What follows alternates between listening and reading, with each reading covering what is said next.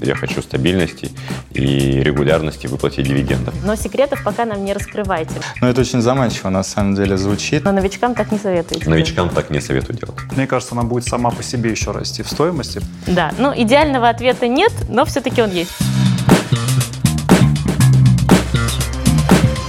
Всем привет! Это подкаст «Лучше инвестируй». Здесь начинающие инвесторы учатся вкладывать деньги осознанно и эффективно, а помогает им в этом э, эксперт фондового рынка. Меня зовут Вита Лахова, и сегодня со мной Николай Рузайкин. Николай, приветствую.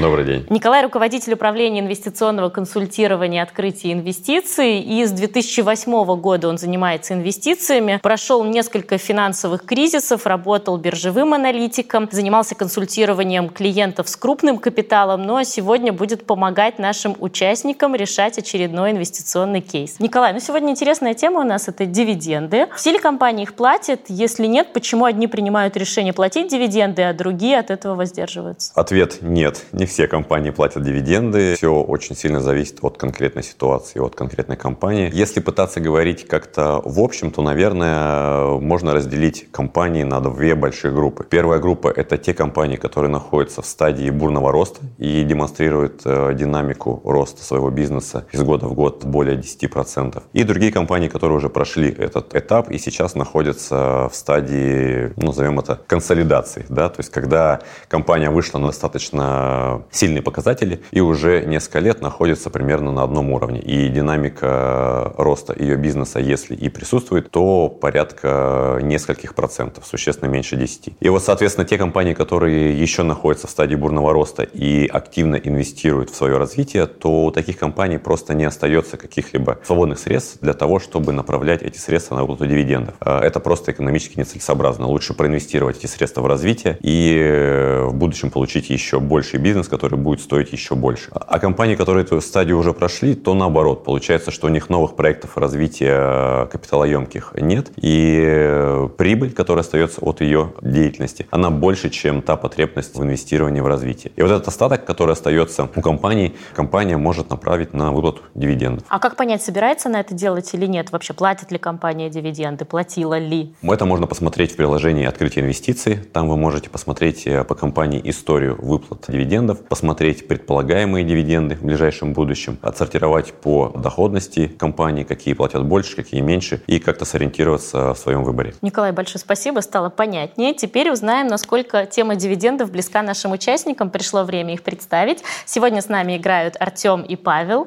Я вас приветствую. Здравствуйте. Ну, давайте начнем с вас, Артем. Расскажите немножко, какой у вас опыт в инвестировании, какие цели, с чего начинали и, может быть, какая стратегия сейчас? А, да, я на самом деле занимаюсь инвестициями с 2016 года. У меня первое образование юридическое, то есть это моя основная специальность. И потом уже, когда я учился именно на экономическом, меня эта тема очень так захватила, заинтересовала вообще инвестиции, финансы. И я начал как раз этим этим заниматься. На данный момент э, у меня смешанный, наверное, подход. У меня что-то есть и дивидендное, что-то есть и там акции какого-то роста. И э, если вот, наверное, говорить о том, какую цель я преследую от всего этого процесса, первое, наверное, все-таки меня это очень интересует. Мне интересен сам процесс. Там, анализировать какие-то отчеты, там, смотреть все это о компаниях, читать. А второй момент, конечно же, он такой более приземленный. Хотелось бы заработать. И не только, может быть, на старость, как многие говорят, но и на то, что сейчас происходит. Артем, спасибо. Mm-hmm. Павел, ну а у вас какие цели? Неужели а, тоже заработать? Не заработать. Э, я занимаюсь совместно с супругой созданием фото-видеоконтента для соцсетей, и появившиеся свободные средства мы решили не тратить, а вкладывать на формирование некого пенсионного капитала который нам поможет значительно в будущем.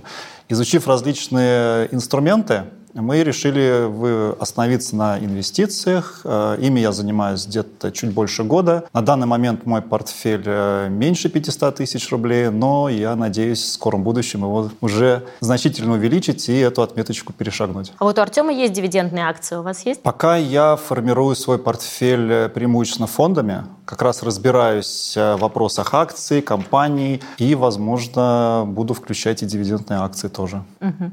А вот вообще много людей, Николай, которые прям живут на инвестиции? Вот мне бы хотелось бы, наверное, получать такой доход именно от э, дивидендов, который позволил бы мне полностью свои потребности текущие закрывать. Вот таких людей вообще много? Хороший вопрос. Я думаю, что нет какой-то точной статистики относительно того, сколько людей живут исключительно на дивиденды, но можно предположить, исходя из э, статистики распределения благосостояния по населению, что количество таких людей, наверное, от 1 до 5 процентов от всего населения. И сколько из этих э, людей еще и не работают, а просто вот, скажем так, это их основной источник дохода, то, я думаю, еще кратно меньше. Поэтому наверное, их не так много. А какой примерно нужен капитал, чтобы вот сформировать пакет акций, которые бы приносили нужное количество дивидендов вот для жизни? А то есть все-таки эта идея вам близка Ну, тоже? интересно, да, это интересно. Смотрите, здесь на самом деле важный нюанс следующий. Как правило, компании платят дивиденды или раз в год, угу. может быть, два раза в год. И поэтому говорить о том, чтобы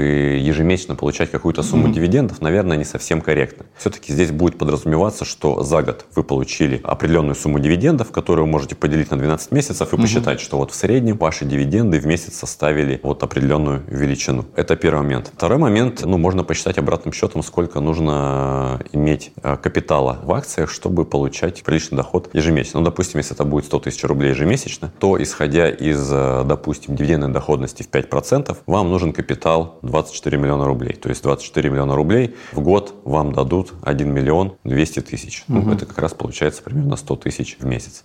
Если дивидендная доходность 10%, например, то капитал вам нужен уже в два раза меньше. То есть 12 э, миллионов рублей в год вам будут давать миллион двести, те же самые требуемые. Это тоже будет получаться порядка 100 тысяч рублей в месяц. Поэтому вот нужно смотреть, какая дивидендная доходность, какой капитал вам нужен. А какая примерно стоимость дивидендов? Существует некая средняя величина, потому что мне как начинающему инвестору, я, когда я только начал этим заниматься, мне казалось, что дивиденды это где-то такие интересные, вкусные суммы, там от 10 и выше долларов, а по факту это бывает и 1 доллар, и меньше. Вот какая средняя величина дивидендов? Правильнее мерить дивиденды в доходности. Угу. То есть, если компания X платит 100 рублей дивидендов, то нужно соотносить эти 100 рублей с той ценой, за которую вы эти акции приобретаете. То есть, если вы приобретаете эти акции за 1000 рублей, и они раз в год платят дивиденды 100 рублей, то это дивидендная доходность 10%. Угу. Может быть, есть компании, которые платят не 10% в год, да, а 12%. Тогда это может быть интереснее. Но опять же, при прочих равных. Понятно. Об этом мы сегодня позже угу. еще поговорим.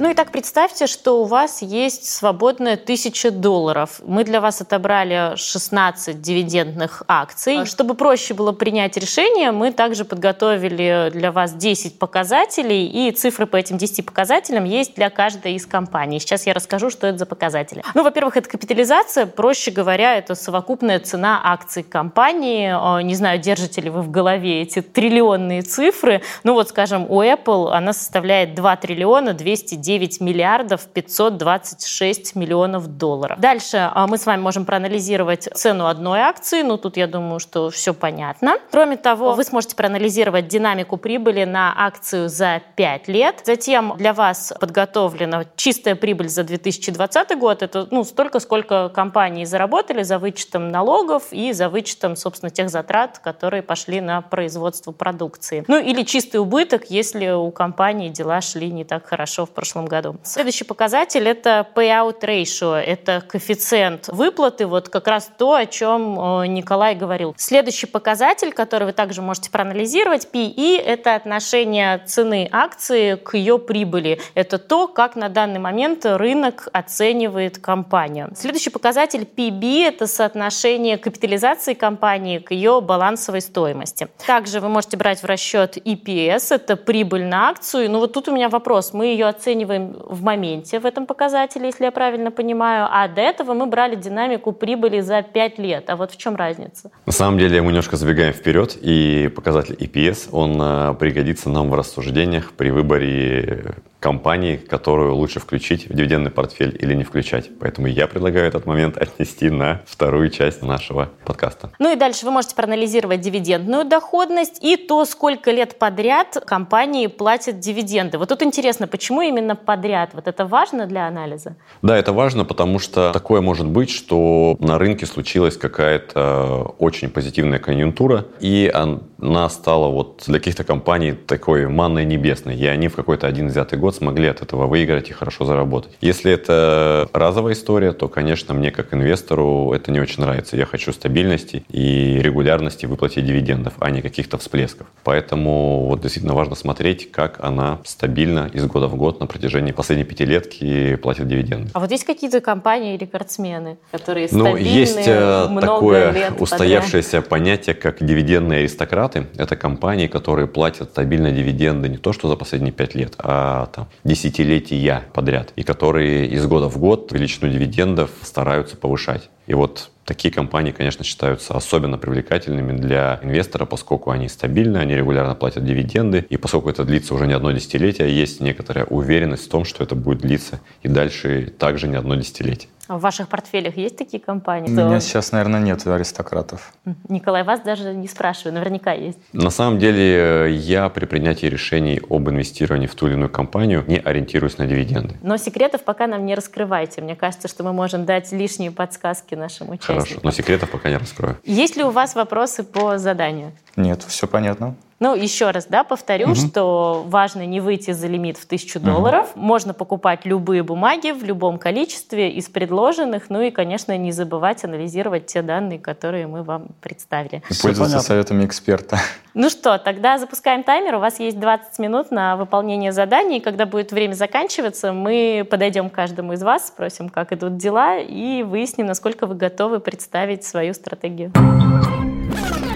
Ссылку на все материалы, которые наши участники сегодня использовали для решения кейса, ищите в описании подкаста.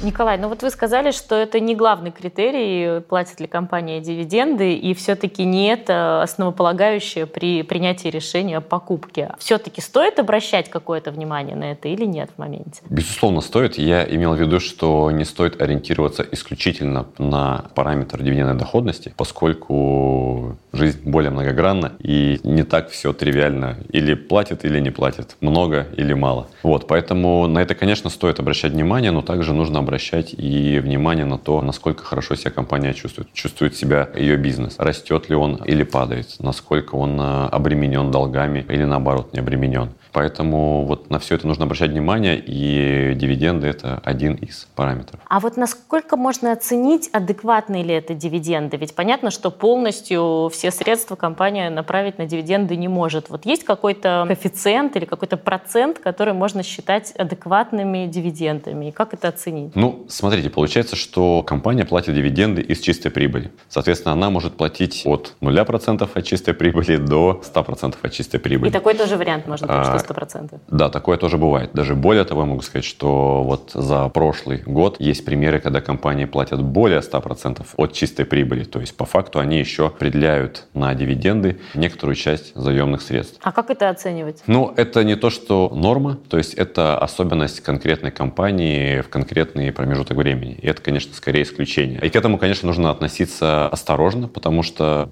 понимая это, вы будете знать, что в будущем такого аттракционной щедрости не будет. Ну и возвращаясь к тем вопросам, которые хотели бы задать наши участники, но мы угу. бы вряд ли им ответили, потому что иначе им было бы неинтересно выполнять да. задание. На какие сигналы, на какие показатели обращать внимание, если цель оценить дивидендную доходность компании? Ну, как мы уже сказали, если цель а, сформировать консервативный портфель, который будет нацелен на долгосрочный прирост капитала и на получение рентного денежного потока, то, конечно, нужно смотреть на дивидендную доходность ну, все-таки там в первую очередь, чтобы оценить, это сейчас интересно или неинтересно, а смотреть на payout ratio, который мы озвучили, то есть на ту долю от прибыли, которую компания а, направляет на выплату дивидендов. Почему важно и интересно на это смотреть? Если компания выплачивает 110% от чистой прибыли на дивиденды, мы понимаем, что там никакого потенциала для дальнейшего увеличения дивидендов нет. Скорее наоборот, там есть потенциал для снижения дивидендов. И наоборот, если компания платит всего лишь 10% от чистой прибыли в виде дивидендов,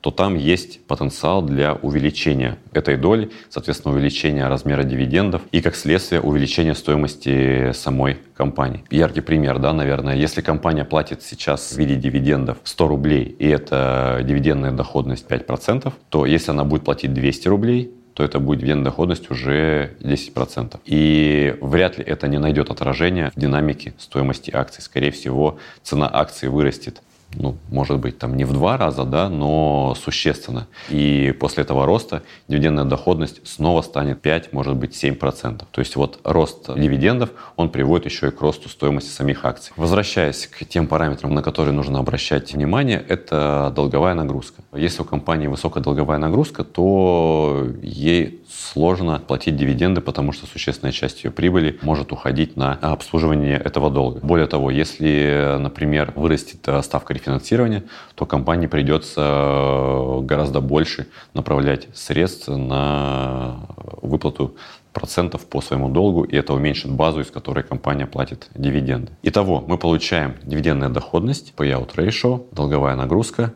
Ну, я бы посмотрел, наверное, на динамику роста прибыли и на динамику роста бизнеса.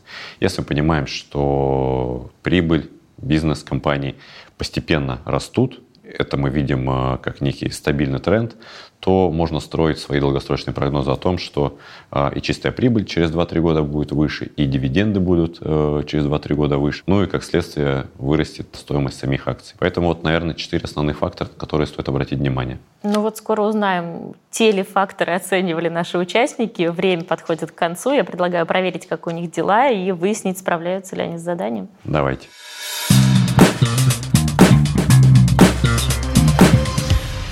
Ну что, Артем, как дела? Да вот э, не самая такая тривиальная задача. Выбираю пока на самом деле на данный момент еще в раздумьях, что все-таки взять, что не взять. И... Мало тысячи долларов вам, да? Да, мало. Некоторые акции стоят очень дорого. Вот я сначала хотел, например, э, некоторые из предложенных выбрать, но потом посмотрел на стоимость, и получается, что если пропорционально как-то это все вместе совмещать, получается очень большой вес отдельной акции на портфель. Поэтому пока еще вот в раздумьях. Ну вот эти наши параметры пригодились. Мы составляли вам такую большую да, таблицу, конечно. вы учитывали? Я же, естественно, не помню все. И какие-то параметры, конечно, я смотрел. Частично, да, принимал решения тоже и на их основе. Артем, что вызывало самую большую сложность в данном упражнении? Наверное, все-таки вот то, о чем я сказал. То, что тяжело было некоторые дорогие акции, которые очень хотелось взять в портфель, совместить вместе со всем остальным, чтобы они не вызвали очень большой перевес. И я пока еще думаю, на самом деле, брать какие-то или нет, даже с учетом вот этой диспропорции. Ну вот у вас какие-то знаки вопроса, это ваши сомнения, да, здесь отражены? Да, я безусловно. смотрю, Магнит вызвал у вас вопросы, Apple тоже сомневались, да? да брать, не брать? Да. Есть пока некоторые моменты, которые хочется, э, чтобы были в портфеле, такие как иностранные акции тоже, и максимальное количество каких-то разнообразных отраслей. Но пока вот думаю, что все-таки брать, что не брать. Ну, уже совсем скоро узнаем, какое решение вы да, приняли, безусловно. и все-таки расскажете, почему сделали выбор в пользу той Конечно. или иной компании. Павел, ну что, как успехи? Фух. Задача непростая, потому что мне, как начинающему участнику фондового рынка, очень тяжело вот справиться и вспомнить, что вот эти обозначения все означают и как ими правильно пользоваться. Но пытались все брать в расчет, да, то, что мы здесь написали? Не все, но то, что знаю, я пытался брать в расчет, что-то нет, поэтому в этом была вся и сложность.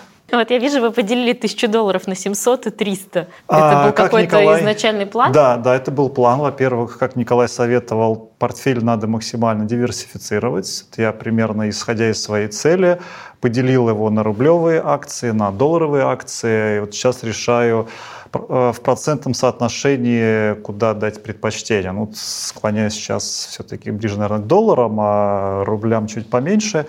И вот надо будет сейчас высчитывать все-таки на ту сумму, которую нам дали, что лучше закупить. Что было самым сложным а, в данном упражнении для вас? Вот эта часть, вот эти обозначения. Вы нам показываете, значит, э, показатели PE, PB и EPS, да? Да, вот с, часто с ними встречаюсь, упоминания в литературе есть, но а, нигде не встречал советов, как ими пользоваться. Вот вы отметили зеленой галочкой Pfizer. Значит, что ожидать, что в вашем портфеле будет солидная часть? Или Возможно. пока это только Ну, не то, что прикидки? солидный, здесь прикидки примерно, кого бы я хотел видеть у себя а, в портфеле, потому что портфель я составляю не только из показателей, да, которые есть, но также по неким а, идеологическим, что ли, соображениям. То есть а, я хочу, чтобы развивалась медицина, хочу, чтобы пищевая отрасль тоже развивалась, поэтому я бы хотел бы вложиться в принципе в эти компании. Кстати, Павел сделал очень верное замечание, что вот эти показатели P на I, P на B и EPS и прочие финансовые мультипликаторы, которыми пользуются специалисты, посчитать их несложно, но как ими пользоваться, в какой комбинации, как кому придать больший вес, и вот правильное рассуждение, правильное применение, это в каком-то смысле искусство и навык.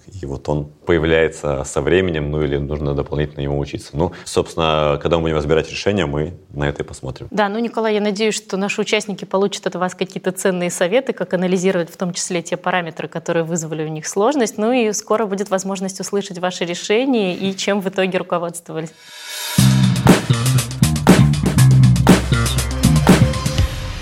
Сейчас наши участники будут презентовать свои решения. Если вы хотите подробнее с ними познакомиться и изучить, ссылку на них вы найдете в описании подкаста.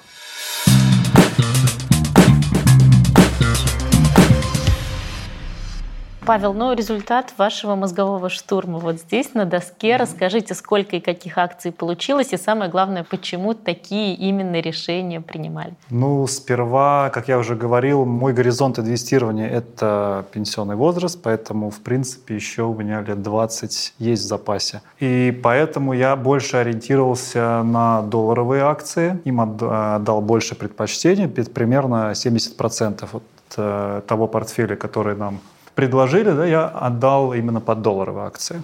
И где-то ну, 30% это рублевые акции. А из предложенных отраслей я выбрал э, технологии, питание и здравоохранение, потому что в, них я вижу, вот если брать технологии Apple и Pfizer, э, здравоохранение, будущий потенциал роста, да, сейчас тема здравоохранения актуальна, новые технологии актуальны, Э, поэтому им я отдал больший приоритет, и Coca-Cola, как стабильная компания, которая уже выплачивает дивиденды 58 лет, да, судя по таблице, она у меня как такой э, страхующий элемент да, в моем портфеле, который будет давать стабильно, ну, который показывает стабильные какие-то результаты. Я сомневался насчет Apple и Microsoft, но решил все-таки остановиться больше на Apple, поскольку показатель P на I у нее все-таки поменьше, то есть, как я предположил, что у нее больше потенциал к росту, ну, динамика роста. Даже если акция дает не такую большую дивидендную доходность, но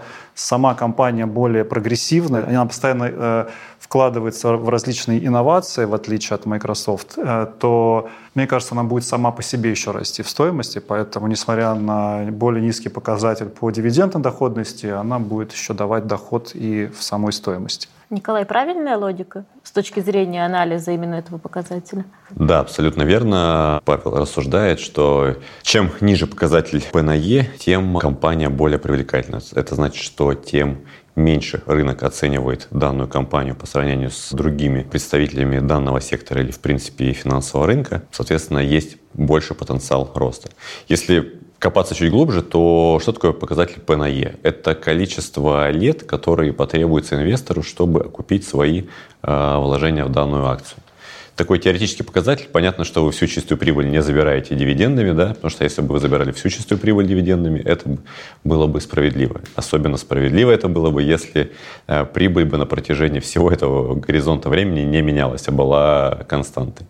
Но мир более сло- сложен, чем такой теоретический пример, и прибыль постоянно меняется. Но тем не менее, чем ниже показатель P на E, тем меньшее количество лет вам нужно, чтобы Мгм. окупить свои инвестиции. Соответственно, чем ниже, тем вам, как инвестору, это интереснее. Николай, ну что, какой вывод можно сделать, насколько Павел четко следовал нашему заданию, насколько оценивал действительно дивидендную доходность и вообще насколько удачный составил портфель из той тысячи долларов, которая была изначально предложена? Э, Я считаю, что Павел э, достаточно хорошо справился с заданием, э, особенно учитывая, что опыт Павла на финансовых рынках в районе года. В целом ход мысли и рассуждения был, безусловно, верный. Мне понравилось то, что Павел использовал большое количество акций, по большому счету, наверное, почти максимальное, которое было возможно, но не жертвуя качеством тех бумаг, которые он включил в портфель. Мне понравилось то, что упор был сделан на долларовую составляющую, потому что в долгосрочной перспективе это более правильно, чтобы быть менее подверженным риску девальвации национальной валюты по отношению к доллару. И отдельно я хотел бы отметить полюс как не совсем типичную историю. Мы видим, что у компании средняя динамика роста прибыли за последние 5 лет более 20%. Это, конечно, очень впечатляющий результат, но нужно понимать, чем он вызван. Он вызван тем, что последние 5 лет золото находилось в очень серьезном восходящем mm-hmm. тренде. Золото — это, ну, по большому счету, такой цикличный товар, и цены на золото обычно двигаются циклами там по 5, 7 или 10 лет. Поэтому есть некоторый риск, что цены на золото уже достигли своего угу. максимума, и сейчас идет вот тот переходный период, когда восходящий тренд меняется на нисходящий. И если в следующие 5 лет цены на золото будут плавно снижаться, мы уже видели такие периоды за последние 20 лет, то динамика роста чистой прибыли может оказаться даже и отрицательной на протяжении 5 лет. И тогда дивиденд может существенно снизиться. Поэтому на мой личный взгляд, акции полюса не совсем подходящий вариант для вашего портфеля. Николай, спасибо. Я думаю, что стратегию Павла мы рассмотрели. Теперь можем переходить к Артему. И я хочу напомнить, что в нашей игре не бывает одного единственного правильного решения. Правильно говорю, Николай? Да. Поэтому давайте послушаем, какой вариант нам предложит Артем на доске совершенно другое решение. Вроде да, бы казалось, что вам решение Павла понятно, и как будто бы вы даже одобряете. А Потому а что другие компании... мне была известна вводная Павла, он уже ее озвучил по поводу долгосрочного инвестирования. У меня был подход немного более другой. Ну тогда расскажите, почему именно эти акции, почему в таком количестве и какими параметрами руководствовались? Ну, во-первых, я сначала думал тоже о разбавлении портфеля иностранными компаниями, вот на той части можете посмотреть.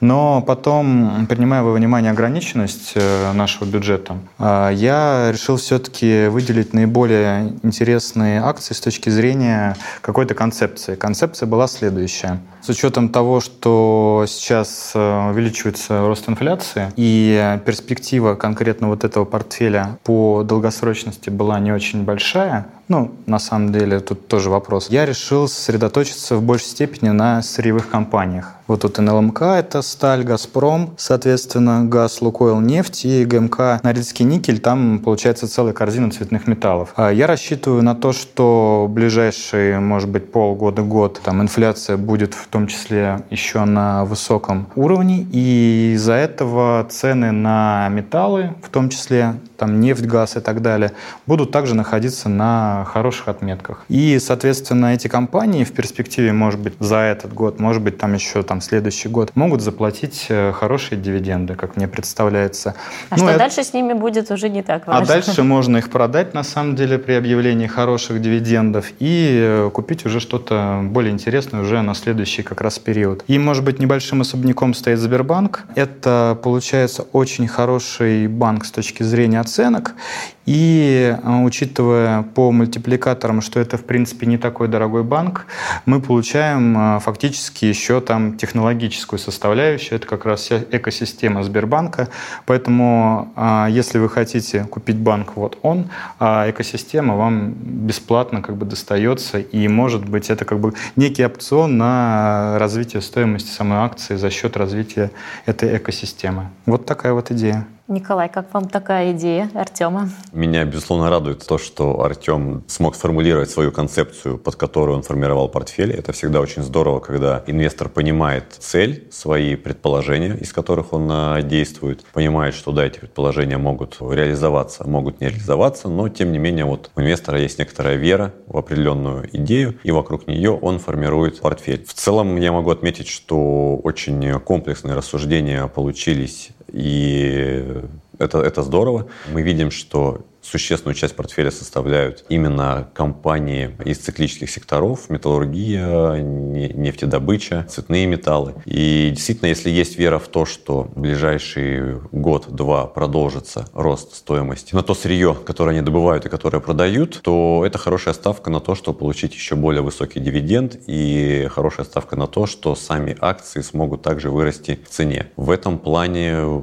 мне кажется, портфель, исходя из озвученного подхода и концепции, составлен весьма органично. Николай, вот вам не показалось, что оба наши участника, наверное, может быть, Павел в большей мере, они сосредоточились на, скорее на росте стоимости самой компании, чем на перспективах получения дивидендов. Мне просто интересно, а насколько это всегда коррелируется, насколько одно равно другому? Если мы рассчитываем на рост акций, то действительно ли с дивидендами будет все в порядке? Или все-таки здесь какие-то есть оговорки? Возможно, в кулуарах при подготовке к подкасту ребята уже слышали такие рассуждения о том, что все равно нужно ориентироваться на долгосрочный рост стоимости акций. Но если отвечать на вопрос, коррелирует ли цена акций и рост дивидендов, то ответ, конечно, да. Ну, за, наверное, каким-то редким исключением, касающимся изменений процентных ставок. Но если мы говорим о том, что процентные ставки меняются и растут дивиденды, то, конечно, это приводит и к росту стоимости самих акций. Ну вот наши участники, они были в такой выигрышной позиции, мы им столько параметров подготовили, и даже не всеми они воспользовались, как мы выясняем. Ну, по крайней мере, некоторые вызвали сложности. Но вот если всего этого нет, выводы о дивидендной политике компании, как просто и быстро сделать, и где эту информацию искать, если по каждой компании не собирать э, историю? На самом деле есть готовые источники, где не нужно ломать голову и что-то рассчитывать, а уже все это составлено в таком виде, которым удобно пользоваться. Например, в приложении «Открыть инвестиции» вы можете посмотреть подборки компаний, которые платят хорошие дивиденды, историю выплат по данным компаниям, чтобы убедиться, что компания регулярно и стабильно платит дивиденды. Можете посмотреть прогнозные значения по дивидендам, которые ожидается, что компания заплатит. Ну и также другую информацию по мультипликаторам, которые позволят вам выбрать компании, которые еще оценены не очень дорого и которые имеют потенциал для роста. Также для удобства для начинающих инвесторов есть подсказки, которые расшифровывают, что означает тот или иной мультипликатор, как его воспринимать. Там, чем больше, тем лучше или наоборот, чем больше, тем хуже. Такого рода помощь также в данном приложении присутствует. Николай, спасибо. Но я вот анонсировала, что в нашей игре нету какого-то единственного правильного решения, но я все-таки предлагаю послушать, какой бы портфель составил Николай и что бы он вам посоветовал купить, если бы ему дали тысячу долларов. Это интересный вопрос. Да, ну идеального ответа нет, но все-таки он есть, поэтому давайте слушать Николая. Давайте, очень интересно.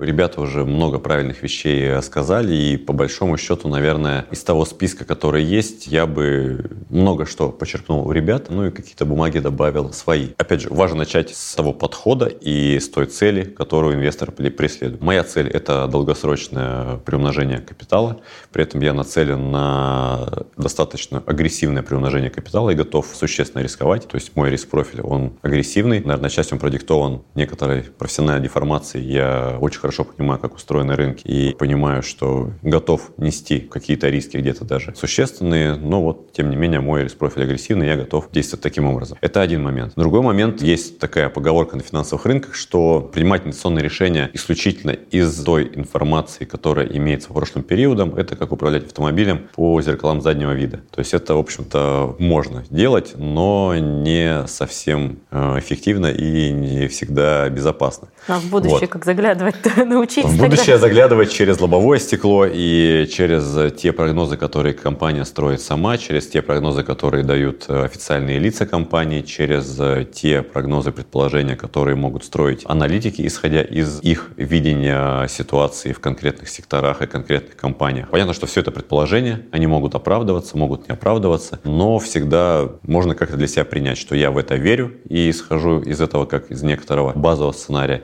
или я в это не верю, и тогда я строю как-то свой портфель иным образом. Во что сейчас я верю? Я верю в то, что мы в начале нового экономического цикла, то есть что в следующие несколько лет экономика ну, и России, и Америки, и в целом мировая экономика, она будет э, расти. То есть тот шок, который мы видели в 2020 году, это был такой некий кризисный период, период э, перезагрузки всей мировой экономики. И в следующие несколько лет мы увидим восстановление и рост э, экономики по всему миру. Это первый тезис. Второй тезис. Я верю в возможность существенного роста бизнеса технологических компаний. Мой тезис в том, что у технологических компаний есть больше возможностей для существенного роста бизнеса, потому что это технологический продукт. И там есть потенциал для роста, даже несмотря на то, что, может быть, где-то дивиденды не очень высокие. Это второй тезис. Ну, наверное, как бы вот это два основных тезиса, на которых я бы строил свой портфель. Поэтому я бы включил э, в портфель из данного набора, который у нас приведен в нашем э, кейсе, акции компании Apple. Мы уже обсуждали, почему. Потому что низкий payout ratio, некоторая динамика роста бизнеса и уже имеющаяся неплохая дивидендная доходность. Я бы включил все-таки акции компании Microsoft, несмотря на то, что дивидендная доходность там не очень большая, порядка 1%. Но из американских компаний, если я правильно помню цифры таблиц, по-моему, самый высокий темп э, роста за последние 5 лет. Payout ratio, ну, не самый высокий, не самый низкий, риски порядка 30%,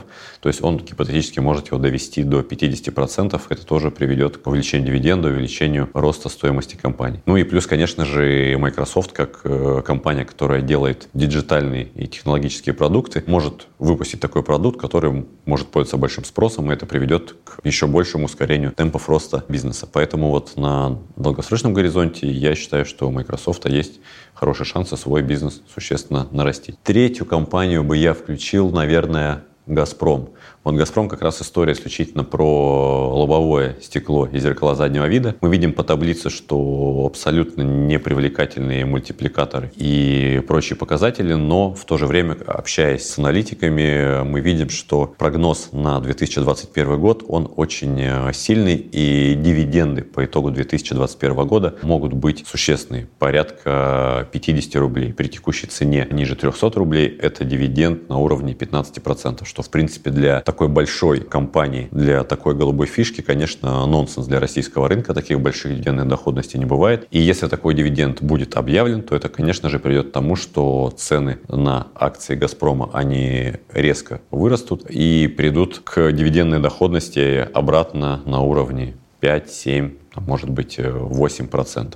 Вот, поэтому из текущего списка я бы выбрал три компании. Apple, Microsoft и Газпром. То есть вы участников призывали к диверсификации, а сами выбрали всего три? Или этого вполне достаточно? Диверсификация – это, безусловно, важный подход в формировании а, портфеля. И здесь мы отчасти ограничены нашим кейсом а, то есть на долларов определенным, сильно не определенным набором а, бумаг.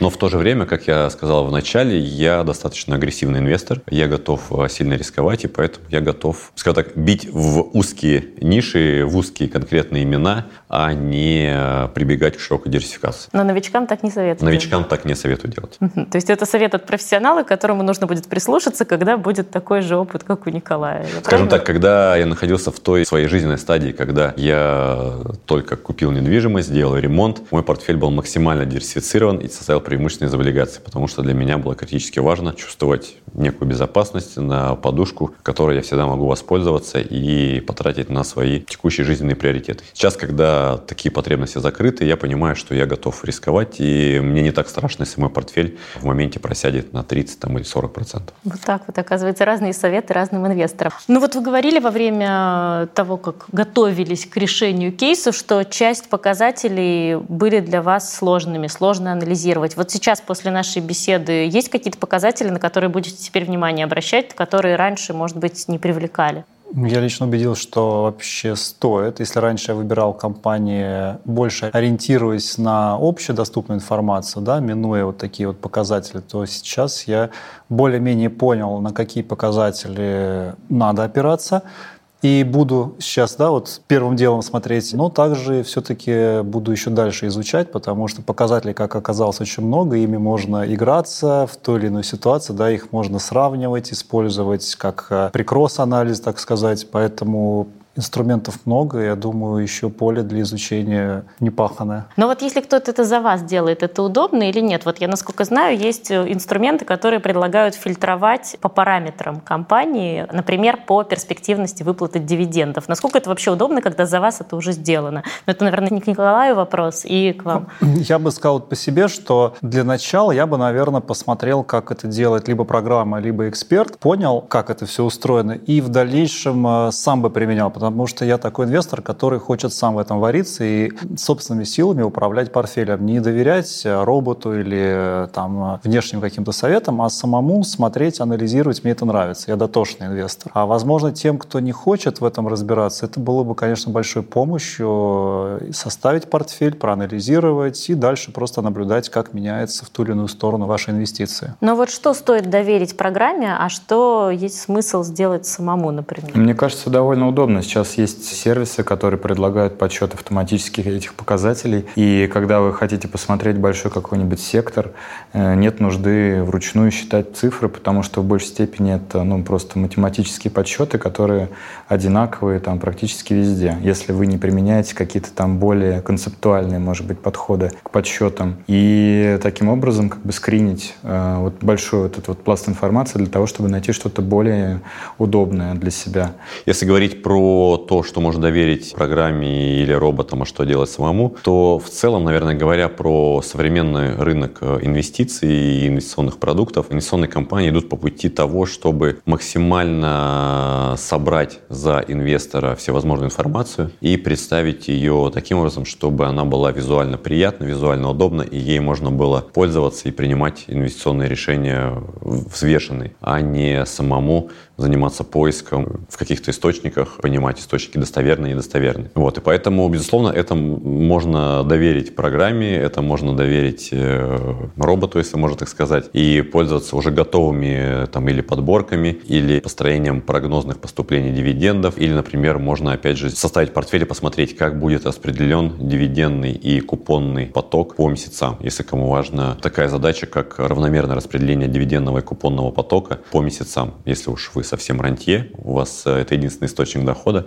вам это действительно может быть важно, если вы в том самом одном проценте населения. Вот. Э, и, ну вот, в частности, приложение открытия инвестиций тоже позволяет это сделать, этим пользоваться и в наглядном виде иметь под рукой. Еще кажется, вот такая возможность, если вам кто-то, ну, робот, да, или программа поможет подобрать некий портфель и следить за ним, да, будет подсказывать те или иные вещи, то такая возможность э, поможет преодолеть некий психологический психологический барьер, который я вижу, э, существует у большинства людей, и у меня в том числе он тоже был в свое время, и мне помогли его преодолеть, страха инвестиций, страха непонятных каких-то слов, цифр.